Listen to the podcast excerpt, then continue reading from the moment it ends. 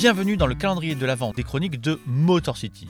Pendant tout le mois de décembre, ce sont les auditeurs du podcast qui viennent nous raconter pourquoi ils aiment cette franchise des Pistons, qu'ils soient fans de longue date ou qu'ils aient juste une affection particulière pour cette équipe. Pour ce 22e jour, je vous propose la belle histoire d'Adrien, illustrateur reconnu de la communauté NBA en France, devenu fan des Pistons via le jeu NBA Live 98, où il se prend de passion pour Big Ben Wallace, à l'époque aux Bullets. Voilà comment je suis devenu fan des Detroit Pistons.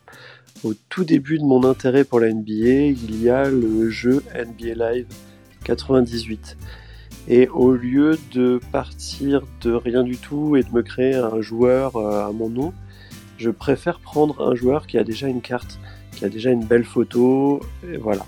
je choisis un joueur qui n'a pas trop d'impact sur la ligue, qui n'a pas des grosses stats, et qui va pas changer complètement le cours du jeu.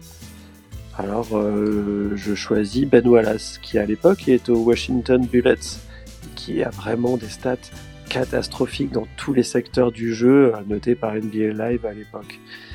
Et puis je m'attache un petit peu à ce joueur, je suis son parcours à Orlando, euh, suite à cette saison 99-2000, un petit peu, euh, un petit peu spectaculaire quoi, pour, pour Orlando avec euh, zéro star. Et puis il s'avère que Ben Wallace s'est échangé aux Pistons en compagnie de Chucky Atkins contre Grant Hill. Et moi, c'est un, un, transfert qui me marque parce qu'à l'époque, je suis fan des Spurs et Tim Duncan devait aller à Orlando.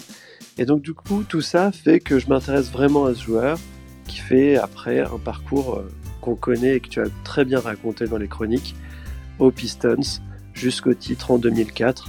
Alors euh, voilà,